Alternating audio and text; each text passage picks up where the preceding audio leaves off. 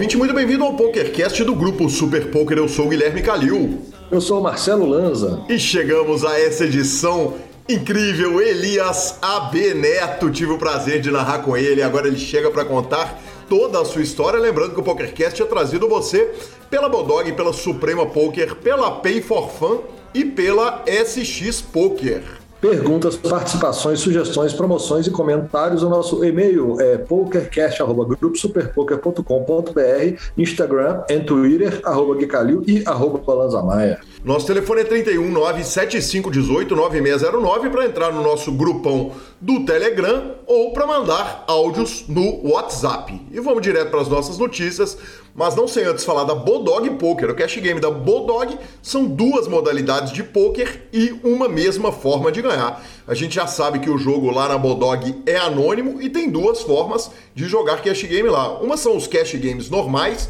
aquelas mesinhas macias e tranquilas, você pode jogar lá 24 horas por dia, e a outra é o Zone Poker.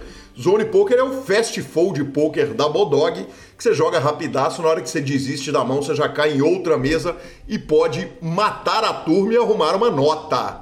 Boa! Bora de notícias então? Vamos começando, né, Lanzinha, pelo main event da Suprema Winter Series. Cara, não tem outra palavra. Inacreditável, inacreditável. 3 milhões garantidos viraram é, é, fichinha, né, professor? 5 milhões. 5 milhões 260 mil reais aproximadamente. Cara, é, foram mais foi... de 7 mil ações, né, Lanz? É muita coisa. Torneio batido, garantido batido, com 3 horas de antecedência. Bizarro, né? Foi explosão máxima, viu? Foi legal demais da conta. Parabéns para a Supremo, o maior torneio da história do poker brasileiro, do poker online do Brasil. E, cara, inacreditável. O torneio já começou com 1.085 inscrições, com poucos minutos já tinha batido metade do garantido, e o garantido foi explodido. O grande campeão que entrou para a história foi o jogador Léo Ruiz, que é do Bananas Poker Team, e uh, ele que é corintiano, contou tudo, claro, lá para o Super Poker e arrumou 572.943 reais. Foram 489.174 mais quase 84 mil reais de bounties. Lanza, que bizarro, cara. Não, não, não teve suadeira na, na, na sede da Suprema. Não teve, cara. A turma vestiu a camisa de fato, o torneio teve um apelo muito bacana, os jogadores, é, quando você gera interesse, né, a questão de você gerar o interesse, gerar o fato novo, e foi explosão em cima de explosão, as centrais todas lotadas, e que, que legal a gente conseguir dar um prêmio de mais de meio milhão de reais já no, no site Canarinho, né, no site Brazuca, isso mostra que nós estamos no caminho certo. Ah, sem dúvida nenhuma, né? Quer dizer, que o, a, a Suprema já estava no caminho certo, estava todo mundo muito cansado de saber, mas isso só coroa o trabalho maravilhoso que está sendo feito. Então, parabéns a todos os envolvidos, que demais, cara. E falando em torneio, começou o W Cup, né? Começou o W Cup com zero surpresa, né? Brasil uh, voando, cara, destaca o resultado. A gente lembra toda vez que começa um W Cup, Scoop, essas séries grandes, que não dá para falar de todos os resultados brasileiros, mas o Kelvin pega bronze no evento número 14, leva 104 mil dólares.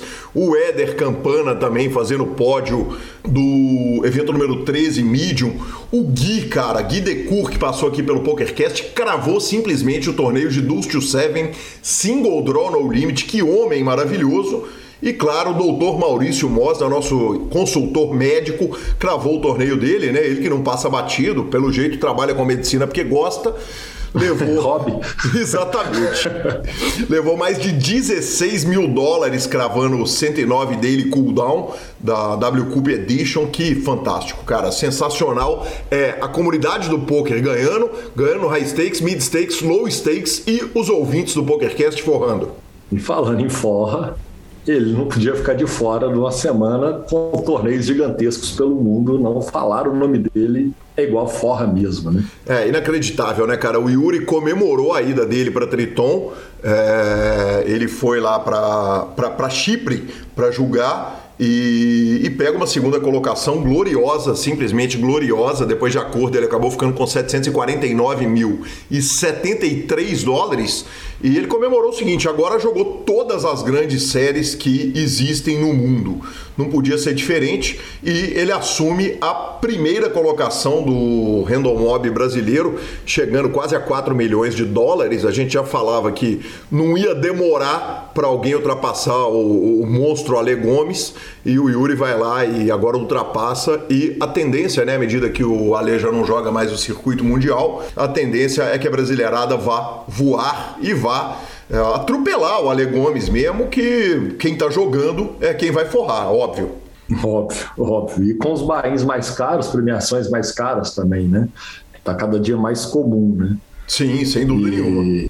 E falando em velha guarda do poker e também em torneios live, em torneios live, Munir Berno vence o Menevent do Masterminds. Andrinha, transmitir esse torneio com o Caio Braz, cara, foi demais, foi maravilhoso. Uh, eu tenho o maior carinho do mundo pelo Munir. Aliás, uma das fotos mais legais minhas gravando minha entrevista é uma foto das antigas, tirada, por incrível que pareça, com o telefone Blackberry. E, cara, uma foto linda que eu tenho entrevistando ele. Tentei achar para homenageá-lo, acabei não achando tá lá naquele Facebook que já morreu há muito tempo. Mas que prazer que foi ele cravando esse torneio o que não impede, Lanzinha, de ter sido uma mesa final, uma reta final com requintes de crueldade, cara. A gente fala que tem dia que a gente pede o nosso one time nos torneios. Ele cravou com todos os méritos, jogou muito poker, mas também quando precisou do sorriso do baralho, baralho riu para ele e foi muito cruel com a Isabela Costa, uma jogadora recreativa que chegou no heads up do torneio conseguiu fazer o mais difícil, que foi botar ele de all-in com Asi 4 contra Asi Valete. No, no heads up ela tinha mais fichas e ele acertou o 4, quer dizer, no dia que a conta tá estrelada não tem jeito. Mas contamos quem com as nunca, né? famílias dos. Quem nunca, quem nunca? Contamos com as famílias todas na transmissão. A própria família do Munir estava toda lá. O Thiago Segura jogou na reta final, Cris Alwin, enfim, tanta gente querida, cara. Foi um prazer narrar esses gigantes. E dá uma passadinha rápida, uma pegadinha rápida nas outras séries online? Como não, né, Lanzinha? Como não? Cara, começo com WSOP. O João Simão teve perto de ganhar o terceiro bracelete, caiu na quarta colocação para 108 mil dólares. Bruno Volkman, quarto colocado no Super Millions para 155 mil dólares. O Ramões Falsim cravou o OSS Cube 3D para 160 mil dólares, ou seja, sem surpresa para a Brasileirada. o programa de hoje foi assim: dinheiro entrando no Brasil, vocês que lutem de Exatamente. todos os lados, todos os programas. As outras nacionalidades que se virem, porque o dinheiro do poker tá vindo todo parar no Brasil. Que sensacional! E claro que nós vamos para nossa entrevista, mas não sem antes falar da Pay for Fun, a sua carteira digital com cartão de crédito pré-pago. Uh, tá chegando com o FUT, a gente já falou que a Pay for Fun é patrocinadora do evento. Obviamente, toda semana no Instagram, arroba PayForFun, aliás, siga, tem novos sites agregados. Eles conseguem agregar mais site do que a gente acha que existe site de aposta e de poker. E, cara, a forma mais fácil de mandar seu dinheiro para cá, para lá, botar no, num site, tirar, sacar, mandar para outro. E ficamos com a palavra de Rodrigo Garrido. A Pay for Fun é uma empresa brasileira e por isso ela está totalmente regulamentada, tudo certinho, tudo dentro do que precisa ser. Se você tiver qualquer tipo de problema, você tem acesso direto aos donos, conversa com eles, né? Você pode me chamar, chamar o guia, a gente está aqui para estar tá ajudando, né? Você não vai ter problemas com saque, com transferência, com a Pay. Se tiver, você tem a quem recorrer e a quem falar. A gente teve caso agora recentemente de outras operadoras que tiveram vários jogadores, inclusive jogadores regulares conhecidos que tiveram problemas de contato, que você manda, você só consegue mandar um e-mail, você não tem uma pessoa, um representante, alguém que você tem acesso para estar tá falando e demora 10, 15 dias e o e-mail não vinha de volta. Você ficava com seu dinheiro preso, não conseguia sacar, então com toda certeza que na Pay esse problema você não vai ter. Muito obrigado, Garridão, e vamos para a entrevista de Elias AB Neto. E chegamos à nossa entrevista. Tenho a honra de receber aqui o fantástico Elias AB Neto. Que gosto, Elias, que satisfação te receber aqui no PokerCast. Muito bem-vindo. Calil, que agradeço o convite. Muito legal estar aqui. Eu acompanho o PokerCast, vejo muita gente que eu admiro passar por aqui, então tá aqui é um prazer. Obrigadão pelo convite. Eu te agradeço e claro que nós vamos começar com a clássica do PokerCast. Você que é ouvinte sabe que a clássica é quem era o Elias antes do poker. Essa é clássica. Vamos lá. É, bom, eu trabalhava com. Eu tinha uma consultoria de, de TI, basicamente voltada para análise de sistema e desenvolvimento de sistemas, e eu prestava serviço em algumas empresas. Trabalhei com isso mais de 10 anos. Uh, não sou tão novo, como a molecada que está que tá jogando aí.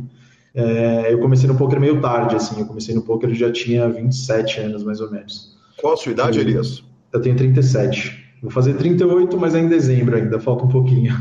Beleza. então eu, eu basicamente fazia isso, trabalhava, trabalhava, tinha um emprego convencional, né? Trabalhava, é, era prestador de serviço, né? Então atendia algumas empresas no ramo de telecomunicações e não era feliz com o que eu fazia. Basicamente, essa, essa era o Elias antes do, do poker. E, e aí o poker entra na vida do cara da TI, assim, do nada, quer dizer, como é que aparece o poker na vida do Elias? Uhum. É, do nada, assim, eu, eu trabalhava, para quem mora em São Paulo vai saber, eu trabalhava no Senesp, que é o Centro Empresarial da Zona Sul de São Paulo, que é lá na extrema Zona Sul. Então, para ir embora né, no horário convencional era praticamente impossível. Então, o que que acontecia?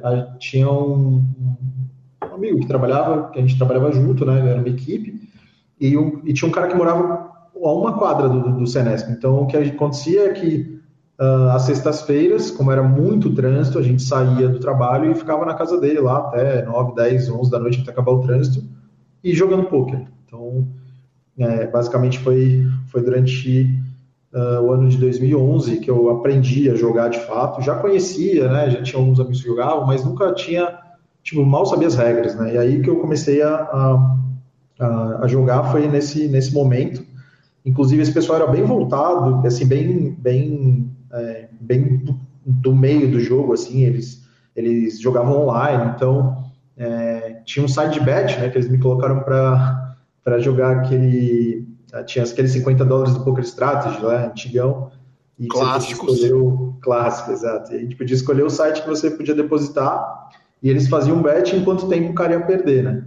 Uhum. Aí é, eles fizeram um side bet lá e eu rolei muito. Eu entrei com 50 dólares no full tilt. E sei lá, o terceiro torneio que eu joguei lá de 2 dólares, eu ganhei e puxei lá 300 dólares. Sabe?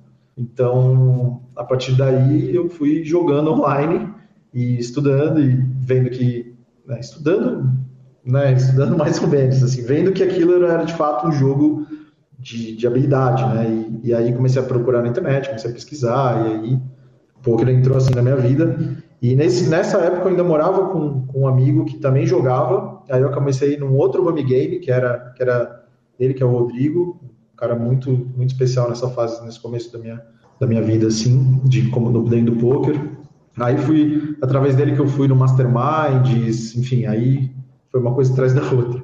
Uma pergunta uh, que me parece óbvia é o seguinte: você estava trabalhando com tecnologia da informação, quer dizer, num meio de, de, de tecnologia. E a gente sabe que daquela galera que começou lá no poker, muita gente, inclusive responsáveis pelo desenvolvimento de softwares, de Hold'em Manager, inclusive por análise de dados, né? Uhum. Eventualmente, lá no começo do poker, os sites que deram problema para a comunidade e tal, eles foram descobertos exatamente por causa de uma galera que sabia rodar dados, sabia pegar informação e, e sabia avaliar uh, informações de uma forma que o resto do, da, da, da, da comunidade de poker talvez não soubesse ali naquele momento a sua formação em TI, o seu trabalho em TI, quando você olha para ele no começo do jogo, uh, o que, que ela te trazia de legal para você aplicar no jogo de poker? Cara, é, facilitou muito, assim, por, acho que principalmente pela questão da lógica, né? É, o poker é um jogo muito lógico, assim, você tem que é, solucionar problemas, né? É, achar soluções para, para problemas que o jogo te traz, né? As cartas te trazem, os ranges te trazem. E eu acho que trabalhar tanto com lógica, né? Eu, eu, eu, era, eu fui desenvolvedor durante muito tempo, depois passei a ser analista e gestor de projeto e tinha que bolar toda a estratégia de código mesmo, que, que você ia fazer, que tela ia para que tela, que botão que ia chamar o quê, e, e bolar né, as linhas de código em relação a isso.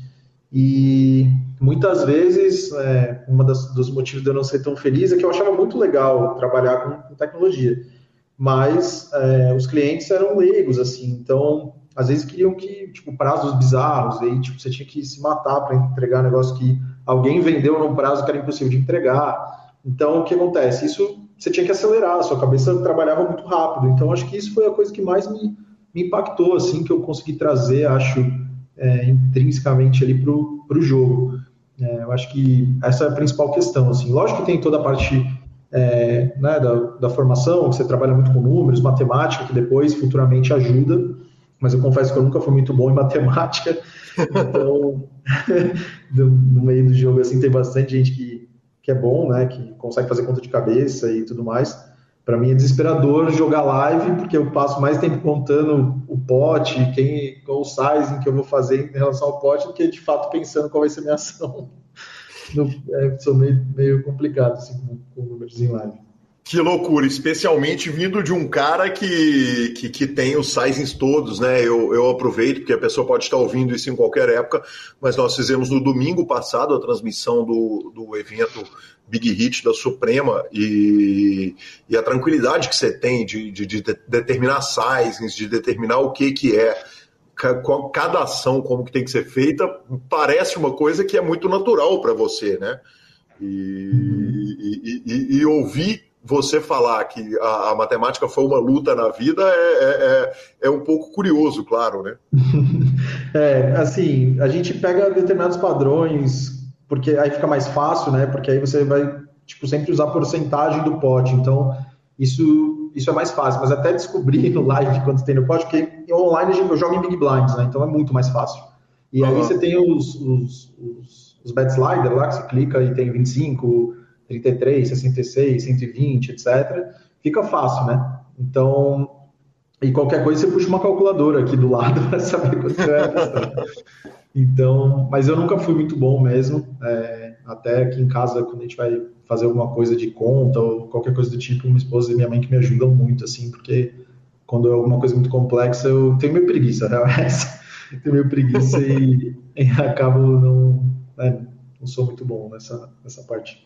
Elias, você tem uma passagem maravilhosa que é o Na Mira do Pro, com o, na mira do Pro com a Kari e, e, ele analisa um torneio seu, cara, aqui, obviamente a turma, eu não conhecia o vídeo, mas a turma do, do, do, do, que acompanhou a nossa transmissão perguntou se era seu vídeo na preparação da entrevista. Claro, eu fui ouvir todas as suas entrevistas, aulas, uh, putz, quanta coisa legal, quanto conteúdo legal que você gera na internet, inclusive parabéns. Uh, aquele momento do Namiro do Pro, você já estava começando. O, o, o Akari conta ali no começo que você estava aproximadamente já seis meses uh, levando o poker a sério. E você acaba virando a Team. Uh, naquele momento você não estava no Akari Team? Não, não estava. É, o que acontece? Eu conheci o poker, no, conheci de fato no início de, de meio de 2011. É, e aí, né, naquela de várias desilusões assim com, com, com o trabalho convencional ali. Eu ainda tinha um, um relacionamento à distância. É, eu namorava uma, eu trabalhava em São Paulo, namorava uma menina de Santa Catarina. Então, cara, muitas vezes eu tinha, tinha voo marcado na sexta noite para ir para lá e tinha que não ir porque aconteceu algum problema que eu tinha que resolver. Então, é porque eu estou passando por isso, né? Porque eu estou falando dessa parte, porque é, foi uma coisa meio se moldando na outra. E aí, quando chegou no último trimestre, no último trimestre de 2012, eu de fato já estava bem imerso, assim, já tinha já estava estudando, já estava é, já tinha procurado material na internet, enfim, já tinha mais contato com a parte de estudo mesmo, de fato, né? E na época não tinha muito material. A gente está falando de 10 anos atrás, é, quem começou antes que eu tinha menos ainda, né? Então, Sim. os softwares que a gente tinha para estudar era Universal Replayer, não, é, não tinha nem Power Equilab, era. Nossa, nem lembro agora de, de nome de cabeça, mas era um outro calculador de equidade, mais antigo, enfim. Então, uh, o que, que acontece? No final de 2012, no começo do mês de dezembro, eu decido que eu não vou mais trabalhar e que eu vou focar um ano na minha carreira. É, focar um ano na minha carreira, focar um ano em tentar ser jogador de pôquer profissional. Sim. E aí eu, eu, eu, morava em São Paulo, cara, eu ganhava muito bem na época, muito bem mesmo. Demorei muitos anos para conseguir ter um, um, rendimento do poker próximo do que eu tinha naquela época. Eu morava sozinho, eu morava num, num flat na Paulista, eu, eu, eu ia né, de avião para a Secretaria de Educação, então tinha uma vida financeira muito boa.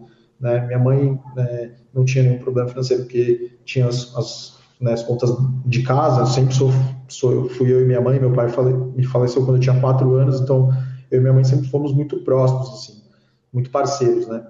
E ela sempre me apoiou muito. E aí, até que eu cheguei em dezembro e falei, ó, oh, mãe, eu, eu uh, vou tentar isso aqui. Aí eu fui lá com print do coisa impressa, Instituto do Esporte da Mente, CBTH, ACARI, Federal, BSLP, eu fui com todas as cartas né, que eu tinha para fazer com que ela não surtasse, né?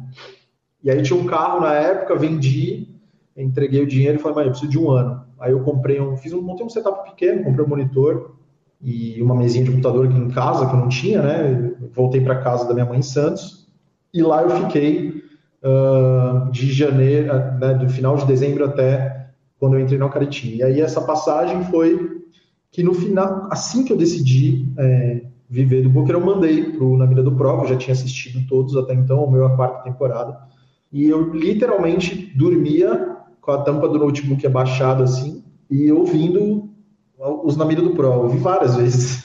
Não, eu tenho mania de ouvir coisas antes de dormir, né? Eu ouço uhum. podcast, às vezes escuto música, etc. Até hoje eu faço isso, durmo ouvindo vocês, às vezes. Que coisa maravilhosa. Que honra.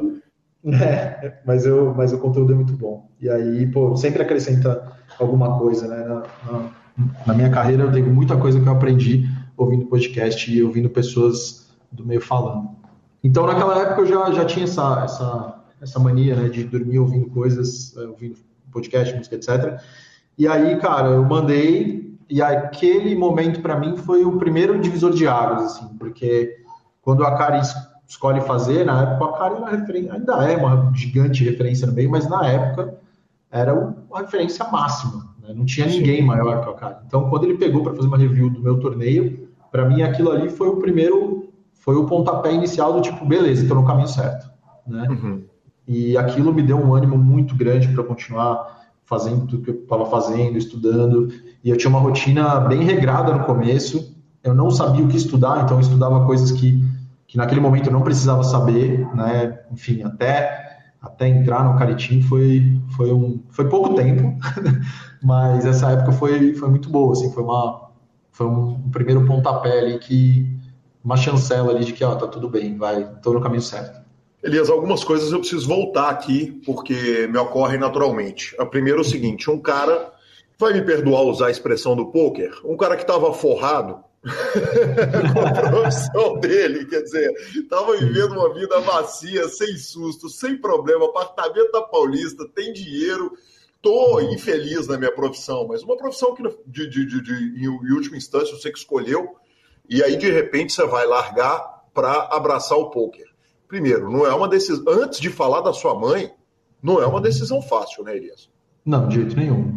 Eu, eu pensei várias vezes né, antes é, em como eu ia fazer para que se tudo desse errado eu não né, tivesse que recomeçar do zero, porque foi, né, eu trabalhava já há 10 anos com isso, então não era bem 10 anos que eu estudei e tal, fazer uns 8, 7, 8 anos, né, mas já trabalhava bastante tempo. E aí é uma carreira, né? Tipo, eu, até hoje, pra você ter uma noção, cara, eu recebo e-mail de vaga de trabalho, cara. Até hoje, uhum. a galera me manda. E, e, ou seja, eu, era, eu, era, eu tinha uma, dentro ali do meio, é, eu, eu, tinha uma, uma visibilidade, né? eu saía de um projeto para ir para o outro com uma facilidade muito grande. E na, e na época, acho que até hoje, na verdade, falta gente no mercado, né? Uhum. Então. Você não era concursado, né? Não, não era, não era concursado, não. Era, era, eu era PJ, né? Eu tinha uma empresa e prestava serviços. Sim, e, perfeito. Era basicamente isso. Então foi difícil, cara. Pensar, pensei, para ser bem sincero, pensei muito na questão financeira, porque não é fácil é, eu tinha carro próprio, né, como eu falei, tinha uma vida super estabilizada e, e aí eu saí disso para rendimento zero, né? E, e tipo assim, é, gastos mínimos, assim, porque eu estava de novo na casa da minha mãe, que, que, me acolheu de novo ali, na, pra, nessa, nessa empreitada, nessa tentativa de me profissionalizar. Uh, se você olhasse, é claro que hoje é relativamente fácil a gente pensar o que, que foi a vida, porque agora o, o, o sucesso veio, mas como você disse, demorou muito tempo para você equilibrar a conta, para você chegar no ganho que você tinha naquela época. Uhum. Uh, quando você para para pensar, se você soubesse que ia demorar tanto, uh, existia o risco de você não ter abraçado a parada? Cara, com certeza. Porque aí a gente vai pegar linhas do tempo diferentes, né? Por exemplo, se você fala, se fizesse, me fizesse essa pergunta cinco anos atrás, talvez eu te respondesse de outra forma. Mas uhum. hoje é muito fácil olhar para trás e falar, pô, beleza, valeu a pena ali os primeiros três, quatro anos de perrengue, porque depois as coisas andaram muito bem. E eu tive muitas fases de altos e baixos, assim, até estabilizar de fato a minha carreira e eu consegui de fato viver do jogo.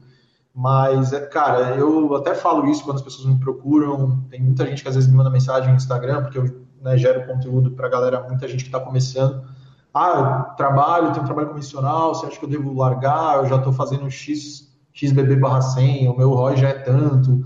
E aí, tipo, eu sempre falo, cara, você precisa ter uma grana guardada, e aí o tamanho da grana depende da sua, do seu custo de vida, né? se você tem filhos, se você tem família, se tem gente que depende de você, você mora com seus pais, se você é sozinho, então cada realidade é uma realidade, né?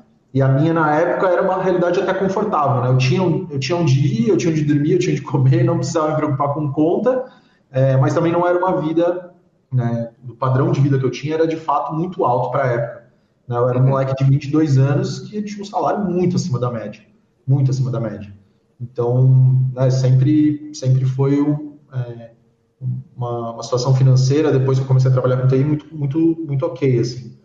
E é difícil responder essa pergunta hoje, né? É bem difícil, porque é impossível você não ser orientado pelo, pelo resultado que foi. Mas eu, eu, cara, é muito difícil você sair de um trabalho convencional que você ganha dinheiro e sair para entrar no poker pensando, ah, eu quero daqui um ano estar tá ganhando o que eu ganhava antes. Esquece. Né? Você não pode sair dessa, não pode. Perfeito. E com relação a, a, a, Porque o jogo piorou muito. Eu não sei se piorar é a frase, eu adorei a, a analogia que o Ivan Santana fez. Que ele falou, cara, à medida que o poker vai ficando mais difícil, ele tende, se ele endurecer demais, ele vai naturalmente ficar mais fácil.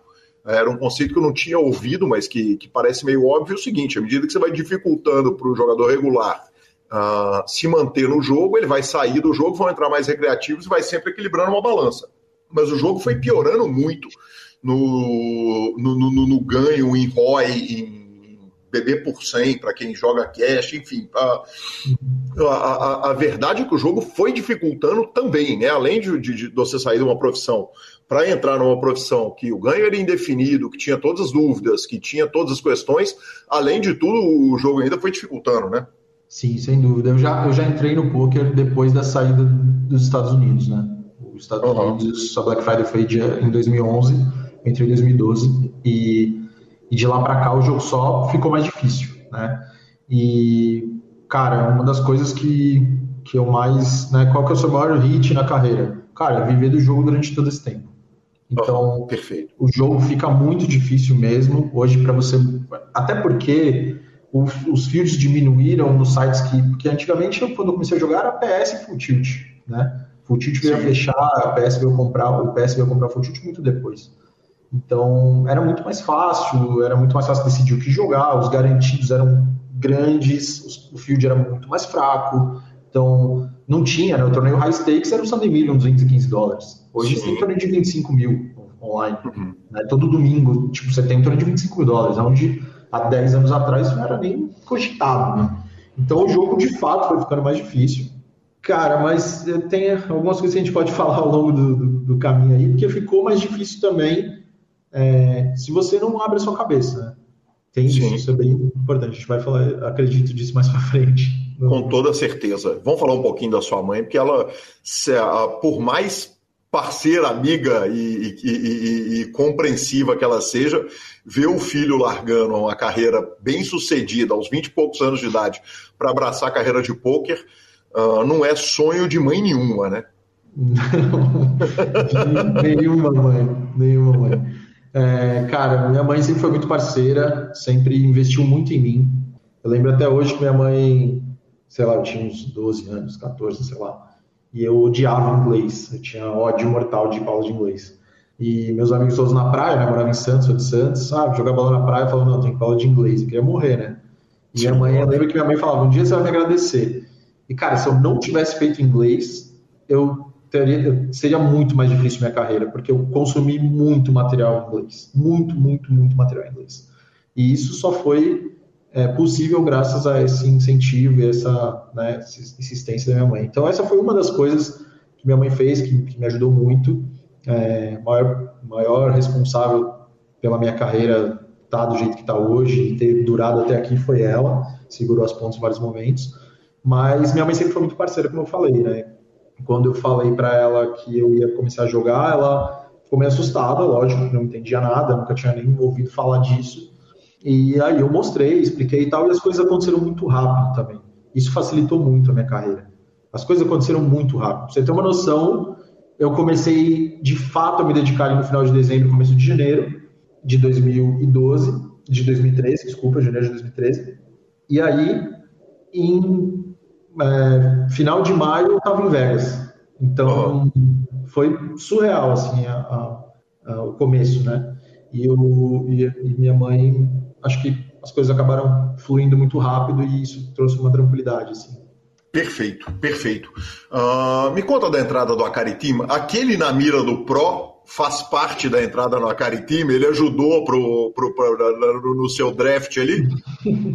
Cara, né, a minha história com o Team foi, foi engraçada, assim, e eu até escrevi um texto na época lá no, no Facebook do, do QG contando a história, né? Porque tentar resumir, porque a história é meio longa, assim. Eu, eu como eu te falei, comecei lá em janeiro de 2013 e aí é, eu já conhecia, na época tinha o Akari Training Center, que eram uns vídeos, tipo uma tipo escola de poker, e eram os vídeos de, de alguns integrantes ali do, do Akari Team. E, era uma ina game, era paga? Era paga, era paga, era como se fosse uma game, assim.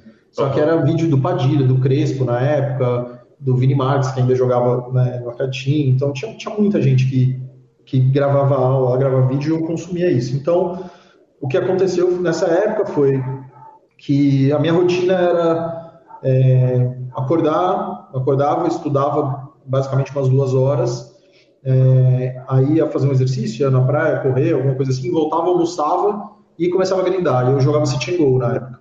E aí, um dos dias, eu voltei é, nessa, no meio dessa rotina e aí apareceu lá no meu Facebook que, que o, que o Acaritim estava montando um QG, que era em Cabriúva, e que ia ter cursos lá e que eles tinham anunciado o primeiro curso para março de, de 2013. E eu, eu falei, pô, eu preciso participar disso e tal, mas né, a postagem tinha sido no dia anterior. Eu mandei mensagem, na época quem, quem gerenciava lá era o Piero, que, cara, um cara super especial também na minha carreira, me ajudou muito. Ele administrava e ele, eu mandei, mensagem, ele me ligou, falou, olha, tem, já fechamos as vagas, tem uma lista de espera, você quer colocar seu nome? Eu falei, ah, quero. E era um valor que, cara, na época eu já não tinha dinheiro, né? Eu já tinha entregado dinheiro, já tinha vendido meu carro, as coisas. Então não tinha dinheiro para dar à vista ali, né? Não uhum. tinha me sobrado. Não tinha, é, eu não era um dos caras que guardavam dinheiro, é, tinha dinheiro guardado, não tinha isso. Então eu falei, ah, eu, eu, era um valor alto na época, é, e aí eu decidi fazer. Falei, cara, dá um jeito, mas não tinha vaga. E eu desencanei. Aí passou uns três dias, o Pierre me ligou e falou, Elias, tem uma vaga, você quer? Aí eu falei, quero. Sem saber como eu ia pagar. Fala, você aceita cheque? Eu falei, mano, depois eu busco no jogo aqui, né? Olha a loucura que você na cabeça. que peito do malandro. Exatamente. E aí eu, eu fui, cara. E aí, é, desse dia que eu confirmei a vaga até o dia do começo do curso, que deu uns dois meses mais ou menos, um mês e meio, eu, eu não joguei, eu só estudei. Só estudei todos os materiais que tinham, revi, vi, revi, anotei. Cara, tudo que tinha na internet consumi. E aí, cheguei lá no dia do curso, e aí começou o curso lá, o Akari, era o Akari, é, o Padilha e o Crespo, que, que, que participavam do curso, ele que, que pilotavam no curso. O Akari, logicamente, 90% do tempo, e os outros completavam ali com, em algum ponto. Cara, e aí começou, era, era um era em U a sala, assim, né? Era, o, o salão lá era em U. E eu sentei do lado esquerdo. E aí o Akari começou, ah, a apresentação começou lá do lado direito, lá na primeira aula. Aí o cara, ah, eu já jogo poker há cinco anos. Aí o outro, ah, já corro circuito nacional. O outro, ah, já jogo há 10 anos e vou pro WSOP há 5 anos. Outro, ah, já jogo online há 3 anos. Eu falei, mano, o que eu tô fazendo aqui, né? Tipo assim, eu tenho 3 meses de jogo, fudeu, né? Gastei dinheiro à toa, rasguei dinheiro, né? E aí chegou em mim, eu me apresentei e falei, ah, inclusive eu participei do Namiro do Pro, a cara deu risada, falou, ah, você, o Elias e tal, e beleza. E aí, cara, eu, eu falei, mano, já tô aqui, né? Já me, me entubei aqui na, no, no, na dívida do curso, vou mandar bala. Aí, cara, eu azucrinei o curso, assim, tudo eu parava a perguntar. E aí eu tinha dúvida, eu parava, eu parava, eu parava. E até no final do dia lá, eu cheguei e falei, mano, foi mal se estiver incomodando, mas é que, tipo assim, eu preciso sugar o máximo. Não, pô, tá bom e tal, etc. Foi bom. O domingo era um dia que eles grindavam e ficavam os projetores no, na parede, assim, né? Tipo, três telões, era o Crespo na esquerda, o Acari no meio e o Padilha na direita. E a gente sentava em umas cadeiras lá atrás, assim, então a gente só via as telas do telão, eram quatro telas em cada projetor. Só que, pô, os caras estavam jogando 15 telas, 12 telas, sei lá, na época. Sim. E eu falei, mano, eu não quero só ver essas quatro. Aí eu peguei minha cadeira e falei, mano, cara, eu vou sentar aqui do teu lado e quero ver as outras telas. Ele, ah, beleza. Aí eu, eu pus a cadeira e a galera veio toda, né? veio todo mundo atrás. Sim. E aí, cara, eu fiquei azucrinando ele e o Padilha o grind inteiro. Assim, ah, por que, que você trebetou aqui? Ah, essa mão é flat por quê? Ah, isso aqui é bet por quê? E, e eu azucrinei de fato. Assim. Acabou o curso, fui embora. É, cara, cheguei em casa morto, assim, na segunda, dormi praticamente o dia inteiro, acordei cedo na terça, é, aí fiz minha rotina lá e ia começar a jogar, e o Piero me mandou uma mensagem no Skype na época, falou, Elias, o Akari quer falar contigo, você, você consegue adicionar ele? Eu adicionei ele no Skype, ele falou, fala, mano, tudo bem? Ó, gostamos de vocês, quer vir fazer parte do time? Aí eu falei, porra, só me falar quando que eu vou para aí, fechou. E aí eu fui, passei a Páscoa lá com ele, com a família, com a galera que.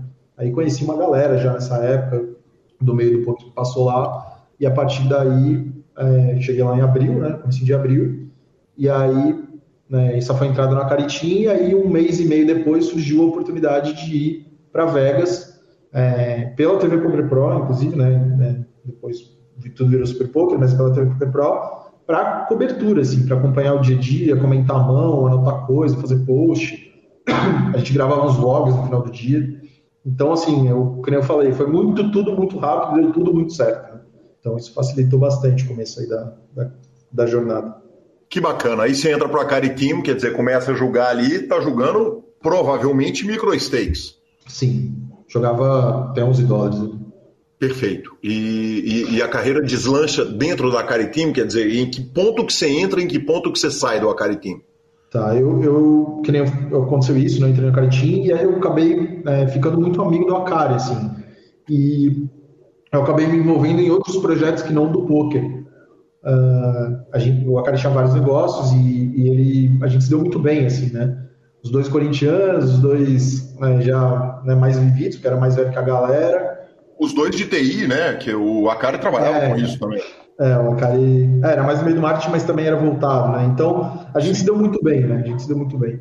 E, e aí comecei a me envolver em outros projetos e aí a carreira foi ficando meio de lado, assim, e aí não era algo que eu queria. É, uhum. Porque, poxa, eu... aí, aí você há de convir comigo que você vai sair de um trabalho que você não gosta para ir pro poker e de repente você está sendo enfiado em projeto que não é jogar poker, não, não é, não, não, é o ideal, né? Não, não faz sentido. E aí começa a primeira parte do. Eu vou falar muito aqui do Padilha, que foi com certeza um dos maiores responsáveis de eu estar aqui até hoje, de eu estar dando essa entrevista aqui, com certeza. Uhum. É, porque na época ele, ele, a gente conversando um dia, ele falou: mano, você tem que escolher. Ou você se envolve nos projetos, ou você se dedica a jogador. As duas coisas você não vai conseguir fazer.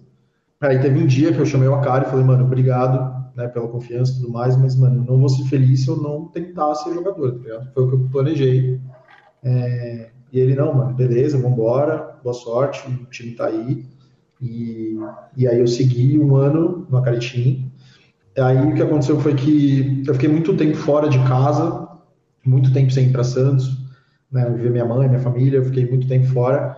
E isso não estava me fazendo mais bem, assim, né? Eu fiquei muito tempo lá no, no QG enfurnado lá, que foi muito bom, mas não estava me fazendo bem psicologicamente. Então, eu decidi sair no começo de 2014 e jogar de casa É, na época, o Acaritim tinha feito a fusão com o Steel Team, então a gente jogava para o Steel, apesar de ter a estrutura do, do, do curso lá do, do Acaritim. É, eu peguei uma época também que eu fazia parte do curso, o Acari abriu um, espaço que no final do sábado eu fazia review de um dos participantes lá do que participavam do, do curso, né? Eles mandavam Sim. lá a gente fazia review de um deles, eu, eu que pilotava. E aí foi isso, cara. Aí é, eu saí no começo de 2014 e fui, voltei para Santos. E, e, aí, cara, rapidamente, assim, uns três meses depois, eu fui morar em Cabo Frio. É, e aí fui morar com o Marcelo, que é um irmão meu, com o Aziz, é, o Aziz Mancha também estava comigo, o Dom, que é um cara que eu gosto muito também, que é primo do Hugo, e a minha atual esposa, que a gente já namorava na época, que é a Yasmin, ela também queria ser jogadora, então a gente fez meio que um QG para tentar todo mundo se ajudar ali. E a gente ficou morando seis meses lá. E, e aí depois cada um foi pro. Né, cada um seguiu o seu, seu caminho ali, depois de, de ficar ali seis meses estudando junto, jogando e tudo mais. Em qual ponto que você sai do QG? Quer dizer, a, a entrada com a Caritim foi em que ano? 2013, no início de 2013. Eu saí do QG em dezembro de 2013, no início de 2014. Em janeiro de 2014 eu saí do QG, fui morar, fui morar em casa, mas ainda jogando pro Steel. E eu joguei pro Steel até o Steel tinha acabar, né? Na época, o Steel tinha era o maior time do Brasil, né? Não tinha... Tinha o Forbet, mas o Forbet não é... Que eu me lembro, assim, não era tão grande como é hoje, não era tão, tão grande, né? Então, é, em número de jogadores, no caso. E aí o Steel era o maior, o maior time, né? Muita gente saiu de lá, né? E foi revelado lá no Steel. E aí é, eu joguei para o Steel tinha até o Steel tinha acabar. O Steel acabou em agosto de 2014. Então até então eu joguei para o Steel. Mas eu fui embora do QG ali no, no começo de 2014. Interrompo rapidamente a entrevista com o sensacional Elias Abeneto para falarmos da Suprema. Suprema a gente já falou lá na sessão de notícias, mas não custa lembrar. Arrecadou quase 5 milhões e 300 mil, num total de mais de 7 mil ações, maior torneio da história do poker online brasileiro. A gigante tá on e vamos que vamos Suprema, jogue na Suprema, brilhe, deixe sua conta estrelar e voltamos para Elias Abeneto.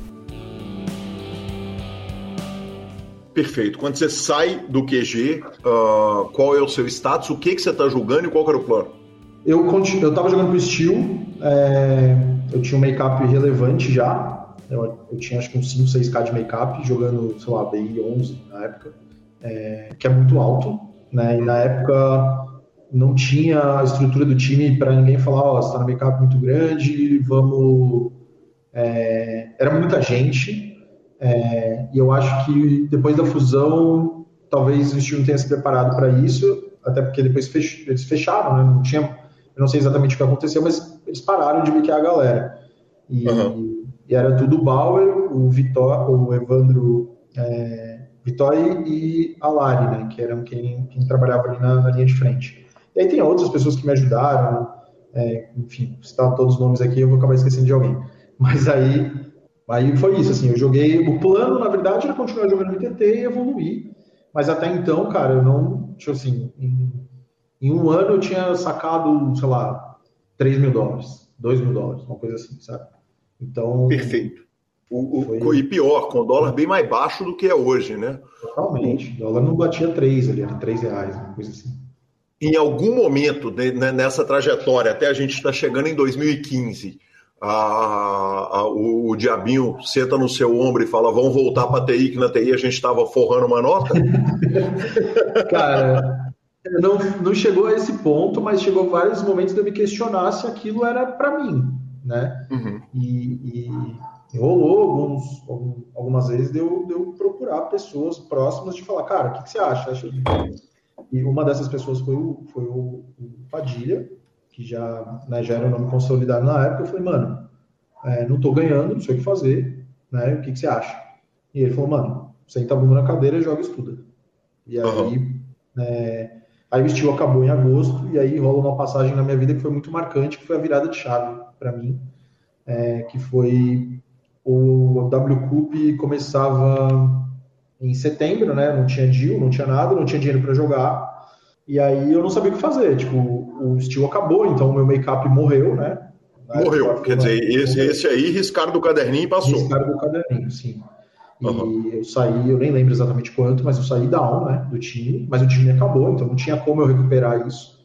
É, logicamente teria ficado até recuperar, uh, mas o time acabou e eu comecei por conta e eu não tinha dinheiro. A real era essa, não tinha dinheiro para jogar, não tinha time. Eu falei, eu vou ter que procurar um backer e tal. Eu até recorri ao Akari novamente, e ele falou, mano, se você quiser jogar para mim, você joga aí uns sitting goals de 4,50 ali na época e uns micro, e eu te mando, só que eu não posso te dar aula. E aí, uhum. você que sabe. E aí o deal era um deal muito ruim, né? Obviamente. Na época eu não tinha dinheiro, eu falei, ah, vou pensar. E aí, é... eu falei, ah, cara, fazer isso eu prefiro eu jogar por conta ali e tentar, sei lá, arrumar um BR né, de alguma forma, ou começar jogando, tipo, ultra micro ali.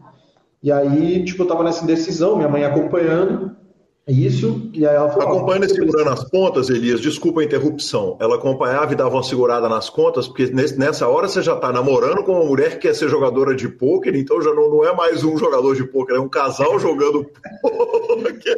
Exatamente. exatamente. É, ela, ela segurava as contas, dava sustentação? O sustento segurava, mesmo, cara. É, uhum. segurava. Eu morava, eu morar com ela, então não, não tinha dinheiro, né? Então literalmente não tinha dinheiro. Minha mãe uhum. segurou as pontas. Minha mãe, é, nessa época, trabalhava num restaurante que, que é junto com meu tio, então ela trabalhava lá. Não ganhava bem, mas também não ganhava mal, né? Então a gente, a gente vivia sem nenhuma dificuldade, não passei dificuldade de momento algum. Mas, cara, era sempre o cheque especial, a dívida do cartão. Brasileiro normal, né? Brasileiro uhum. médio ali, padrão. O pitbull correndo atrás. Exato. E aí, pedalando as contas para o mês que vem, assim foi, durante muitos anos. Até que nesse, nesse, nessa passagem, minha mãe acompanhando isso e segurando a onda, é, ela falou: Ah, mas você precisa? Eu falei: Cara, sei lá, eu preciso de uns 200 dólares para começar, mas eu não sei, eu vou pensar. E aí, um dia minha mãe aparece lá com mil reais em casa. Tipo, mano, mil reais era um bagulho muito fora do nosso. Assim, do nada apareceu mil reais, sabe? Não tinha, uhum. não era assim, tá ligado? Então, mil reais na época era um dinheiro que a gente não tinha. E eu falei, mãe, você conseguiu isso? Ela falou, cara, é, é isso que você quer fazer, só vai. Agora se vira. E aí eu falei, cara, minha mãe arrumou mil reais não sei da onde, e agora eu não posso mais dar errado. Né? Então, Sim. isso foi dia 14 de setembro, cara, de 2014. Nunca vou esquecer essa data. E, e aí eu comprei dólar de um amigo, é, de, que, que era o Dom, que morou comigo, Dom Sotti. É um cara muito especial na minha vida também, na minha carreira. E, e aí eu comecei a jogar por conta City de um dólar 180 players uh, com esse BR. E de setembro a janeiro eu só joguei e estudei. Não fiz mais nada da vida. Era sete dias por semana, minha namorada ia para casa, a gente ficava lá e jogava junto. E saía à noite ali para ir numa feirinha ali, comer um pastel e acabou. Era, esse, era isso que tinha. E foi quando eu comecei a ganhar dinheiro de fato. Então, 14 de setembro eu comecei a jogar o Dota 80 Players. Em janeiro de 2015, eu já estava jogando a BI 22 e já tinha feito 25K. Então foi muito rápido. Foi muito rápido uhum. também. E, e aí que eu falei, beleza, posso viver do jogo. E aí, o primeiro dinheiro que eu ganhei, eu fui na minha mãe e devolvi. Eu falei, mãe, uhum. não sei de onde você arrumou, mas aqui ela falou, ah, fiz um empréstimo no banco. Não, sei, não sei onde você arrumou, tô feliz que você não foi presa por tráfico internacional de drogas. Exatamente. Exatamente. E aí ela tinha pedido empréstimo no banco, cara. Olha que maluquice, né? E aí Sim. eu fui lá, devolvi o dinheiro, ela pagou e, e pô, sou eternamente grato, né? Porque eu não sei o que seria, não sei o que eu faria na hora. E aí, cara, aí as coisas começaram a acontecer, né? Isso aí em 2015 e as coisas começaram a acontecer. E aí, pô, muita coisa rolou, assim. Eu, eu joguei MTT por muito tempo. Depois eu fiz uma viagem para Tailândia que que me deu meio que uma, um choque assim, de realidade, que eu fiquei muito tempo assim, né, me dedicando ao jogo sem fazer nada diferente. Aí, quando surgiu a oportunidade, eu fui para Tailândia e fiquei uns 20 dias e eu voltei com a cabeça tipo, cara, eu tô tipo assim muito imerso nisso e eu tenho que tomar um pouco de cuidado, não tá fazendo nada que eu que eu fora do jogo assim, não era algo que me tipo era tão prazeroso jogar, estudar e tal, que eu não vi que tinha uma vida fora disso, sabe? E ainda a viagem foi um choque de realidade para mim, assim. A viagem foi com a namorada? Não, não foi. Foi um amigo meu que ganhou a viagem, da, ele era da IBM, ele ganhou a viagem é, e ele me chamou para ir e falou, mano, tô com tudo pago, hotel, passagem, só vamos. Você vai gastar só o que você, que você gastar lá. E aí eu fui, né? Na oportunidade da vida, assim. A gente foi. É, e aí foi, foi uma experiência muito boa. Eu voltei com a cabeça do tipo, cara, eu não sei se eu quero ficar jogando MTT mais, porque já tava me questionando ali a qualidade de vida e tal. E aí eu comecei a jogar cash. Comecei a jogar uhum. cash. Comecei a jogar cash, Zoom no PS. Na época ainda tinha os rakebacks enormes lá, o Supernova Elite e tal, então a minha ideia era alcançar isso. Foi aí que eu conheci o Pive, que é um, um cara muito especial na minha carreira também, que depois que eu conheci o Pive, minha visão do jogo mudou completamente. Eu não tinha dinheiro para pagar o coach dele e a gente fez um coach for profit, né? Eu jogava e, e o profit pagava. E que legal. Fiz isso até 2016. E em 2016, que, o, o, o que, que se passa? Quer dizer, ficamos ricos dominando, dominamos o mundo no cash? é, eu saí do. Em um ano e meio, mais ou menos, eu saí de, do NL, do NL 10. Eu comecei na 10, mas eu subi rápido, assim.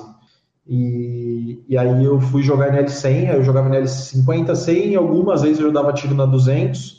Uh, e eu jogava eu jogava heads up no IA Poker, né, o, da PN, uhum. na rede da PN. E eu jogava heads up de madrugada, que era muito fácil, era bizarro. Assim, uma mina de ouro que eu encontrei, eu ganhei muito dinheiro ali nos heads up da PN.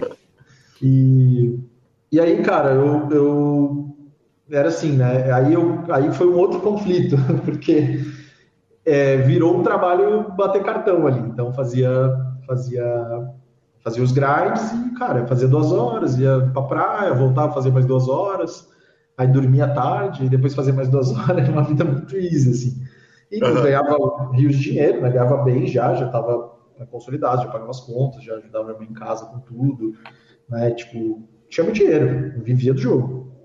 Mas não era mais, não era tão prazeroso como era jogar MTT. E aí eu comecei a jogar MTT aos domingos, né? E uhum. domingos eu jogava MTT. Uh, e aí eu fui voltando aos poucos. Essa época, inclusive, é, cara, eu, eu fazia stream na Twitch, em 2015. E... Caramba, pré-história, Twitch e dinossauros andando por lá. Exato, por lá. é, de, de, de, de poker, assim, tinha, sei lá, dois, três, tá ligado? Uhum. No Brasil, assim. E hoje tem vários, né? Tipo, é muita gente fazendo streams, as streams são muito Sim. boas. E na época eu, eu fazia stream e, né, enfim, streamava, eu consegui até um, uma parceria com, com a rede WPN lá, eles fizeram, fizeram um home game com o meu nome, dava tipo umas 60 pessoas, tinha umas 50 pessoas na época que assistiam minha Twitch, tipo, 50 pessoas na época na Twitch, era bastante gente. Uh, e aí, tipo, fazia um home game lá no sexta e sábado que dava uma vaga pro, pro torneio de 215, um milhão deles, e eles me davam os bains de domingo lá né? Eles me davam os banhos de domingo. Eu jogava. Então foi uma parceria que eu consegui nesse momento. E aí, cara, eu voltei é, jogar MTT aos poucos. E aí, em 2016, minha esposa ficou grávida. E, e aí eu sabia. E ela já era esposa ou ela era namorada na época? Era namorada, mas aí virou esposa, porque foi morar comigo. É, Sim. Foi morar comigo em Santos, né? morar comigo com a minha mãe. Minha mãe e minha esposa se dão super bem né? Melhor, melhor, eu brinco que ela se dá melhor com a minha mãe do que eu. e olha que você se dá bem pra caramba com ela, né? Caramba, exatamente. Mas minha mãe e minha esposa são, é, se dão muito bem, é muito legal ver a convivência delas. minha mãe mora comigo hoje em dia, né? Mudou. Aí minha mãe aposentou e hoje ela mora comigo, com a minha esposa e com o meu filho. Mas nessa deixa época. Eu, gente... Deixa eu abrir uma, uma, um, um parêntese aqui. Nesse ponto, onde que está a carreira da esposa que queria também ser jogadora de pôquer? Tá, nessa época ela jogava para um time que chamava Vamos Duque, que era inclusive o time que era do, do Fabritz, do Volks, acho que o Sage também tava, e era um uhum. time que chamava Vamos Duque, e ela jogou uns, acho que uns 4, 5 meses para o Vamos Duque, e aí ela ficou grávida e não tinha mais tempo nem condição de pegar uma reta de oito horas ali em cima da cadeira, não tinha como, né? Então ela acabou deixando meio de lado, mas ela já jogava e, e, ganhava, assim, né? Tipo, não era nada. Era o começo de carreira ali, tipo, um ano de carreira, nem, nem isso, e e batia os micro ali, né? Então, é, a gente estudava junto, era uma parceria legal, assim. E, e ela ficou grávida, e aí eu, eu sabendo que eu falei, mano, meu filho vai nascer daqui nove meses e eu não vou ter tempo para fazer o ritmo de grind que eu tô fazendo. Uhum. E aí eu decido criar um time, um time pequeno, é, e eu fiz uma maluquice, né? Eu comecei com é, 5k dólar de BR para 20 caras. e aí, Meu Deus. E aí não fazia a menor ideia que estava fazendo. Completamente Disneyland, assim. Fazia a menor ideia que estava fazendo. Mas deu tudo muito certo, assim. O time andou e durante muito tempo o time foi minha bola de segurança ali, pagava minhas contas e eu jogava três vezes mas eu fazia tudo, tudo eu fazia no time.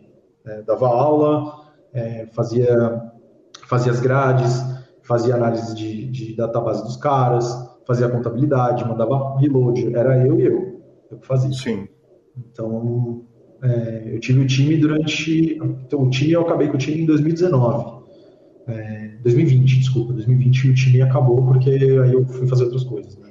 Não tinha mais de onde que vinha essa, essa base técnica para você ter um time sob você? Claro que se você está começando com um bankroll pequeno, com um monte de jogadores, eles vão jogar muito low stakes, mas é necessário que você tivesse uma base técnica importante para poder orientar uma meninada que estava chegando.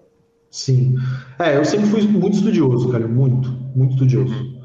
É, de estudar em, enquanto, sei lá, minha esposa via a série, ah, vamos ver a série, falou, não, tem que ver um vídeo aqui. Aí tava vendo vídeo na, na Ranch Homes, que é uma escola gringa que eu basicamente vi, sei lá, na época não tinha tanto vídeo assim, mas tinha bastante, eu vi, sei lá, 90% dos vídeos. Uhum. E, e, eu sempre fui muito estudioso, e aí fiz, tive aula há muito tempo com caras muito bons, como o Pive, o Padilha, que era a base da, da minha carreira. Estudei muito com caras muito competentes, como o Hugo, por exemplo, o Aziz, o o Dom, que a gente morou junto, entre tantos outros nomes que passaram minha carreira e eu fazia Twitch. Através da Twitch eu lancei um curso, é, um curso básico ali de é, para bater City Goal de 450, sabe? Eu fiz Sim. muito dinheiro nos 450 de players, muito mesmo. Assim. E, e, eu tinha um ROI bem acima da média e eu fiz um curso, e desse curso é, saiu um cara que que é meu amigo até hoje e que jogou para mim durante um tempo, um bom tempo, assim. A gente fazia um coach for profit também, fiz um coach for profit com ele, é, que era o Pablo 701, que é um cara, cara, incrível, assim. Inclusive, recomendo que ele se chama ele para mim aqui, que ele é um cara, ele é bem é, underground, assim, ninguém conhece direito, mas ele é um cara muito winner e muito, muito batalhador, assim. Sim. E, e ele tem uma história muito legal. E aí, cara, é, a, a, partir daí, o pessoal vai falando para outra e tal, e aí eu decidi montar o time, fui chamando um, fui chamando o outro, e aí cheguei a 20 jogadores ali que confiavam no meu trabalho, na minha, na minha didática, né, no, no que eu estava passando. O time nunca ficou um mês down, absolutamente uhum. nunca. Eu sempre fui muito tight com as grades também. É, e, e, a galera começou jogando City and Gold de 1 dólar e 4,50. E aí a gente foi subindo, foi construindo BR, ninguém nunca passou de um make-up ali de, sei lá, um K meio 2, é, né, ninguém nunca chegou no make-up alto, eu nunca deixava isso acontecer. É, primeiro porque não tinha caixa, e depois porque era uma coisa muito prejudicial. Né? Eu já tinha passado por um make-up, então eu sabia que era muito, muito ruim.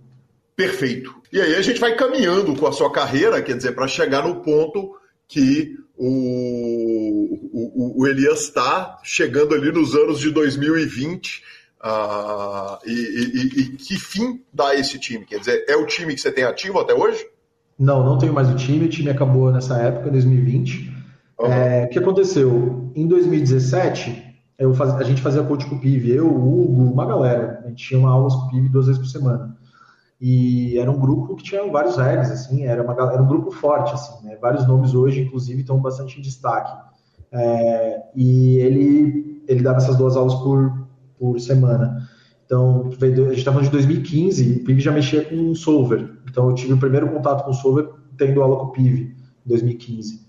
E a partir daí, é, é, o meu jogo deslanchou muito rápido, assim. Uhum. E aí, o que, que acontece nessa época? É, o, o PIV foi contratado pelo Forbet e ele passa a não poder mais dar aula para fora. Uhum. E aí a gente ficou meio vendido. E aí o Hugo me fez uma proposta, o Hugo Marcelo, que é mais um nome que você deveria chamar aqui, que é um cara incrível, meu irmão, de paixão o Marcelo. É, e é um cara que tem uma história muito legal também. E, cara, ele, ele vira para mim e fala, Elias, é, pô, não sei o que fazer, porque agora não sei onde a gente vai procurar aula, né? E eu falei, mano, vamos tentar estudar mais junto e tal. E aí a gente começou a fazer isso, e aí rolou a oportunidade, ele já era head coach do Acaritim. Ele falou, mano, você não quer vir jogar pro time? A gente estuda junto, gera conteúdo pra galera e tal. Eu falei, beleza. E aí eu fui jogar pro Acaritim. E isso foi no final de 2017, início de 2018. E aí, cara, eu, eu, eu entrei no Acaritim e eu comecei muito bem, assim, muito bem. Eu né, tive alguns bons resultados, fiz FT de startup do, do BSOP São Paulo, é, tive alguns resultados bons, assim, expressivos, e aí fui jogando. E aí comecei que eu grindava pouco, porque eu tinha as atividades ainda com o meu time, eu tinha as atividades de estudo para gerar, eu dava aula para Caritim também, então é, foi, foi, um período ali de, de muita dedicação a, a, estudo e a dar aula, e eu jogava basicamente domingo e mais um dia na semana. E eu, sinceramente, não fazia a menor ideia que eu estava fazendo com relação aos torneios que eu jogava. E aí, considerando live, considerando é, online, a BI, eu comecei a jogar na BI 100, na caretinha BI 80, fui para BI 100, e aí, rapidamente, eu desci muito, é, fiz, fiz um make-up de, sei lá, 20k, aí tem WSOP, aí tem BSOP Millions, e aí tem live do Party Poker em, no Uruguai, tem BSOP Argentina, e aí a hora que eu vi, meu make-up tava em 50k. Meu e, Deus do céu! É, que medo! Pois é, e aí foi uma fase, e eu, cara, eu faço questão de, de falar, tem muita gente que não gosta de tocar em assunto de make-up e tal, eu faço questão de falar porque isso foi um divisor de águas na minha carreira. Minha carreira, de fato, poderia ter acabado se eu não tivesse o background que eu tinha das pessoas que me ajudaram, é, não só financeiramente, porque teve gente que me emprestou dinheiro, não tenho nenhuma vergonha de falar isso, porque, cara, isso acontece muito no meio do jogo, de o cara passar por uma fase, eu já ajudei gente, já fui ajudado num período ruim, e e também de ter que se virar nos 30, né, cara? Pô, você não tá fazendo dinheiro com o jogo, e aí é, eu tinha um time que pagava minhas contas, mas, cara, tinha momentos de perrengue, assim, né? Tipo, tive uma, uma parada que, sei lá, alguma emergência que eu precisava resolver e não tinha dinheiro. Então, é, cara, isso foi muito, foi muito, é, me ensinou muita coisa esse período. Foram é, o que de 2018 a 2020 foram quase dois anos, metade, é um ano e meio que eu não via cor do dinheiro, assim, do, do jogo eu não via cor do dinheiro. Então é, tive que apanhar muito e todo mundo falava, pô, tá muito bom, continua jogando, tô com a ideia com uma galera, pô, mano, é, com certeza é alguma coisa psicológica, procura, fiz um trabalho com, com, com o Bernardo, né, com o Bernie, que... Bernardo Shark?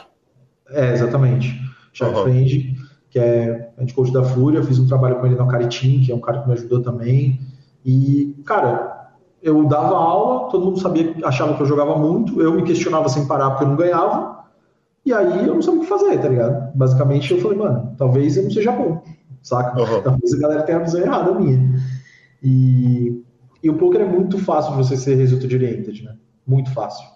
Sim. E é muito fácil também pro lado contrário. Quando você tá perdendo sem parar, você fala, mano, não sei pra isso, né? E esse make-up me, me ajudou muito, cara, na verdade. Não, mim, não sei se eu estaria aqui falando com você hoje se fosse esse make-up ou se estaria por outras, outras, né, outros caminhos. Mas por que, que eu digo que me ajudou muito? Porque eu aprendi muito, cara. Aprendi muito passar por fase ruim, aprendi muito a questão psicológica do jogo, é, aprendi muito a selecionar melhor as coisas que eu jogava, o, o que eu deveria de fato estudar. Né? Eu, eu, eu estudava, estudava e não saía daquilo. Né? Estudava, estudava, me dedicava cara, me dedicava muito, assim, de verdade. Não era, não é papinho, saca? Me dedicava muito, muitas horas por dia, e era grade, era estudo e, e tudo mais, e as coisas não aconteciam. E aí eu falei, mano, tem alguma coisa errada. E aí Sim. foi quando eu comecei a, a, estudar mais sobre seleção de torneios. Foi aí que, que veio de fato, é, que eu via caras não tão bons como eu ganhando dinheiro, e eu falei, mano, não é possível eu tô, o cara que eu dou aula, que comete erros bizarros, está ganhando dinheiro ou não, pô, o que está acontecendo? E aí eu comecei a ver que eu estava fazendo uma cagada monstruosa com os torneios que eu jogava. Basicamente é isso. Perfeito, a detecção foi isso, quer dizer, você estava escolhendo mal os, os, torneios que você jogava, uhum. e, uh, e, esse foi o ponto que foi detectado. Sim. O que, o que, que acontecia? Os torneios eram bons, mas aí entra até aquela conversa que a gente estava tendo no, no, na transmissão. Na né? transmissão, né? uhum. é, que era, eu jogava domingo e um dia na semana. E aí a minha média de participantes era 3.600 pessoas. Então eu jogava torneios que a média de participantes que jogavam de, do, do Field, né, que eu jogava, era 3.600 jogadores. Sim. E aí, cara, não interessa o quão bom você seja. Não interessa, pouco volume. Eu jogava dois dias na semana, fazia lá 300 jogos no mês. E 3.600 participantes, você pode ser o melhor jogador do mundo. Pega lá, abre o Pocket Fives lá e bota esse cara para jogar esse leverage. Esquece. Vai, tipo, quanto tempo ele vai conseguir realizar esse ROI? Sei lá, e eu tinha, cara, reta final, pode falar aí de alguma série, eu tinha todas. Eu tinha nono lugar em todas as séries, eu tinha três semifinal de San Emilio, sabe? E aí eu sempre falo pra galera uma coisa, tem, quando você tem uma, uma seleção ruim, entre aspas, de grade, quando eu falo ruim é porque pra minha realidade naquele momento, eu não podia pensar em longo prazo. Os torneios de fato eram bons, os torneios de fato eu batia, mas demora para você ver a cor da bola, demora para você ver a cor do dinheiro. E aí é, se eu não vejo a cor do dinheiro, entra falta de, de motivação, falta de confiança, você se questiona, aí você não consegue jogar. Cara, muitas vezes eu começava a jogar o meu grind, passava meia hora, sei lá, tinha dado tudo errado na primeira meia hora, eu já falava, puta, mais um dia que eu vou perder muito dinheiro aqui no meu grind. E aí, cara, você não toma as melhores decisões. Tipo, chega na reta final lá, eu sempre dou esse exemplo. Eu era um de 20 lá. Tipo, chip leader 20 pagando lá 15k primeiro. Tipo, luta prize, tá reta final, perdi um flip lá de 30 blinds, sei lá, rei, dama, dama. E aí eu era agora 5 de 20. Acabou o torneio. Conseguia jogar mais. Tá? Uhum. E, e aí, cara, isso é uma coisa que, que muita gente passa, sabe? Muita gente quem, passa. Quem detectou isso? Quer dizer, quem que olhou para a sua carreira e falou, cara, você está escolhendo mal os torneios? Então, fui eu, mas com o direcionamento de um cara que me ajudou muito na época, que foi o Dom, Dom Sot, Dom Sot 777. É um cara que ninguém conhece, e é um cara que tem um dos gráficos mais sinistros possíveis, e é um cara que não joga domingo. é um cara que só joga no meio da semana e sábados. Uhum. Uh, e ele tem, e para ele o que importa é dinheiro no bolso ali, mesmo que seja no, né, assim, não pense em longo prazo, ele não joga Sunday Million, Aí você vai falar que é errado? Para a realidade dele não é. Ele não, ele não quer isso. Ele não quer passar pela variância para realizar isso no longo prazo. Ele quer ganhar o dinheiro mensal dele ali, sacar e tá tudo bem. Então, é, ele falou, mano, você está alçado a uma variância gigantesca. Então, pô, tenta né, né, ir por outros caminhos e tal. E aí eu peguei essa informação, gente, ele me mostrou algumas coisas, e aí eu comecei a destrinchar o Chatscope absurdamente, assim, de outros caras, via caras que, que ganhavam o que eles estavam fazendo, caras que admiravam, que tinham gráficos consistentes, é, pegava os melhores regras do field que eu jogava, os melhores regras do field de cima, via o que eles estavam fazendo, é, né, e todas as stats possíveis dentro do Chatscope, que é a ferramenta que eu mais uso hoje em dia.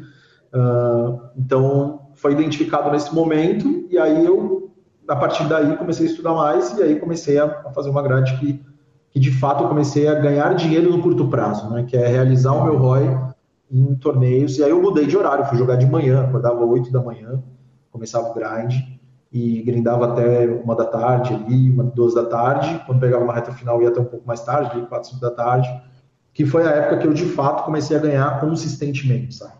E... Elias, quanto tempo leva para sair um, do make-up de 50k na hora que você, no, no, seu caso, quanto tempo você levou na hora que você acertou o, os seus leaks? Cara, é, sendo bem sincero de novo, eu não busquei o make-up inteiro, e aí chegou no final ali, eu busquei uma boa parte, eu busquei uns 70% do make-up, e aí uhum. eu fiz um acordo com a Caritim para eu sair e jogar por conta, e eu paguei é, do meu bolso com o dinheiro que eu tinha de aula e até de, da minha parte do profit, uh, uma boa parte do que restou e o resto eu paguei ao longo do tempo é, jogando para mim. Né? Então, é, e por que, que eu fiz isso? Porque não fazia mais sentido eu estar ali uh, com a cartinha e eu queria viver outras coisas, sabe? Eu queria aprender com outras pessoas, não fazia mais sentido eu jogar aquele average buying que eu estava jogando para o time. E na época foi o Leonardo Bueno, que pô, me ajudou muito ali na, na hora. Foi muito. Ele entendeu muito o momento que eu estava passando e fez, um, um, né, fez uma ponte ali com os sócios e, e fiz um acordo que foi bom para as duas partes, obviamente, né? e, e, que me ajudou muito, assim, na, na hora de negociar. E, cara, de novo, eu gosto de falar sobre isso, porque ninguém fala, saca? Quantos uhum. make-ups tem por aí perdidos que, pô, o cara fez um acordo, saiu e, e, e às vezes parou de jogar, sabe? Às vezes parou de jogar. É, então, eu gosto de falar sobre isso porque, cara, não é fácil.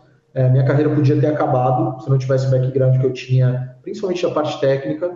É, Padilha me deu aula de graça, saca? Me deu aula de graça, pô a gente estudar e falar, mano, entra aí na, na call e vamos trocar uma ideia. E, e a gente estudava, rodava a mão no solver, assistia a reta final dele. Tipo, quantas vezes isso não aconteceu, tá ligado? tive contato com outros jogadores muito bons que me ajudaram. Então, foram, foi um momento difícil, mas foi um momento de muito aprendizado. Foi um momento de muito aprendizado para eu saber exatamente é, o que eu tinha que fazer e qual o caminho que eu tinha que seguir para que aquilo não aconteça nunca mais na minha vida. Você vai, vou passar por swing, óbvio que eu vou. Vou ficar down, vou ver um período de down swing, claro que eu vou. Mas eu sei os caminhos para que essas swings sejam pequenas, que não sejam grandes, e para que eu consiga administrá-las da melhor forma possível para a minha realidade. Né? Cada um tem uma realidade. Vai ter o cara que precisa sacar todo mês, e vai ter o cara que tem o dinheiro no bolso, ali está tudo certo, que ele pode se alçar uma variância maior. Então, cada um é cada um. Eu, naquele momento, que eu falei, não podia passar por aquilo, não sabia a variância que estava alçado, e demorou muito para sair, cara. Demorou muito, assim, vamos falar aí de dois anos e pouco, até que de fato eu não tivesse, tivesse assim, beleza, agora o que eu ganhei é profit, sacou? É profit, é tudo meu, põe no bolso, tá tudo certo.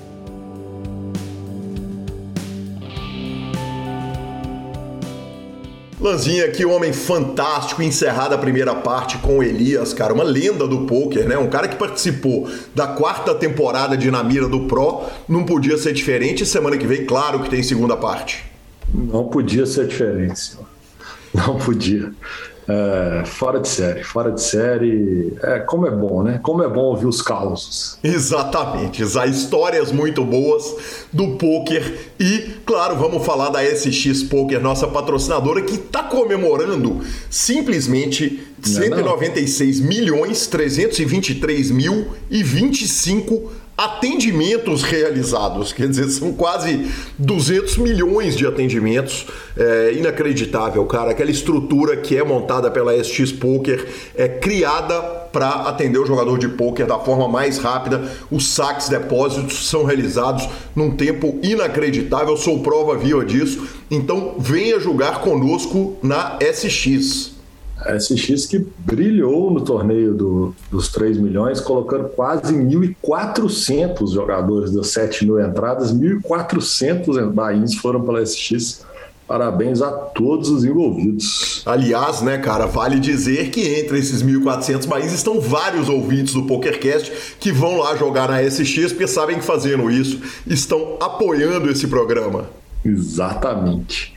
Vamos dar uma passadinha nas redes sociais? Claro que nós vamos dar uma passadinha nas redes sociais e já que estamos gravando o nosso último programa em direto de Buenos Aires, Lanzinha, essa noite eu tive uma experiência maravilhosa, cara. Ah, eu lia o livro que estou lendo e, e a senhora Vanessa estava dormindo ao meu lado e de repente ela falou, dormindo. Eu falei, o quê? Ela falou, fold. Fold é fold. e voltou a dormir. Então, quer dizer, você sabe que a pessoa realmente abraçou a causa, abraçou o poker. Aliás, ela tá brilhando, tá julgando demais. Mas sonhando com o poker, primeiro, quem nunca? E segundo, que bonito. Que bonito. Parabéns à influência.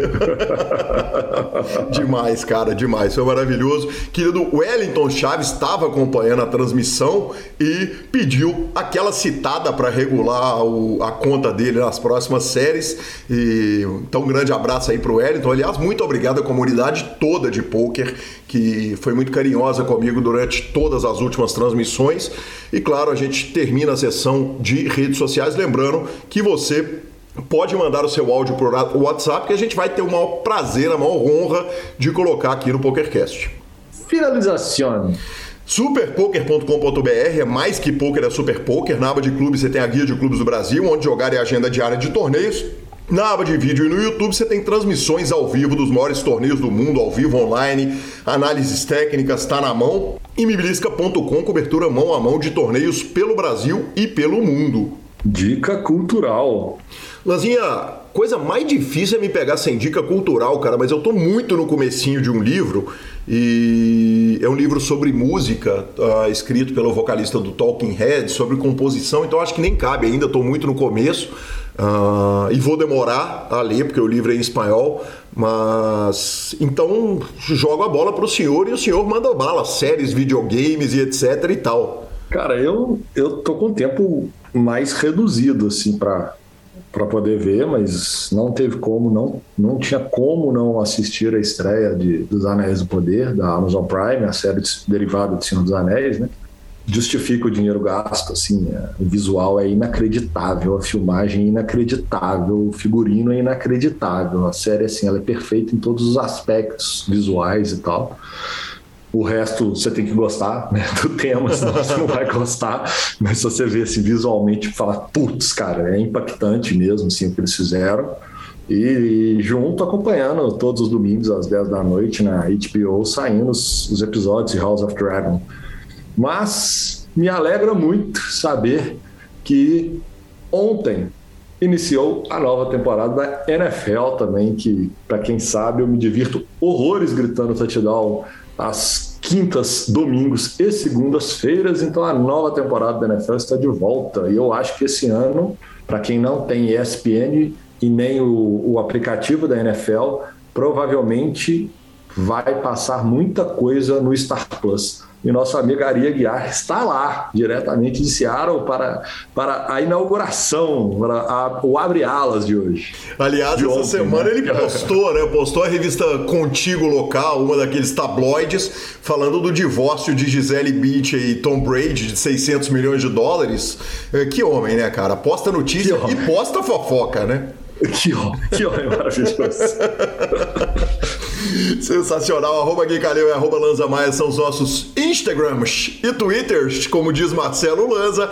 Lembrando que o programa é trazido a você semanalmente pela SX Poker, pela Suprema Poker, pela Pay for Fun e pelo Bodog. Estamos no Spotify, Deezer, YouTube, Amazon Music e Podcast Players. Nos indique, nos dê 5 estrelas. E a edição é do maravilhoso Rodolfo Vidal. Um grande abraço a todos e até a próxima semana. Valeu! If you like a game, oh, I tell I'm your man. You win some, lose some, it's all the same to me. The legends you play,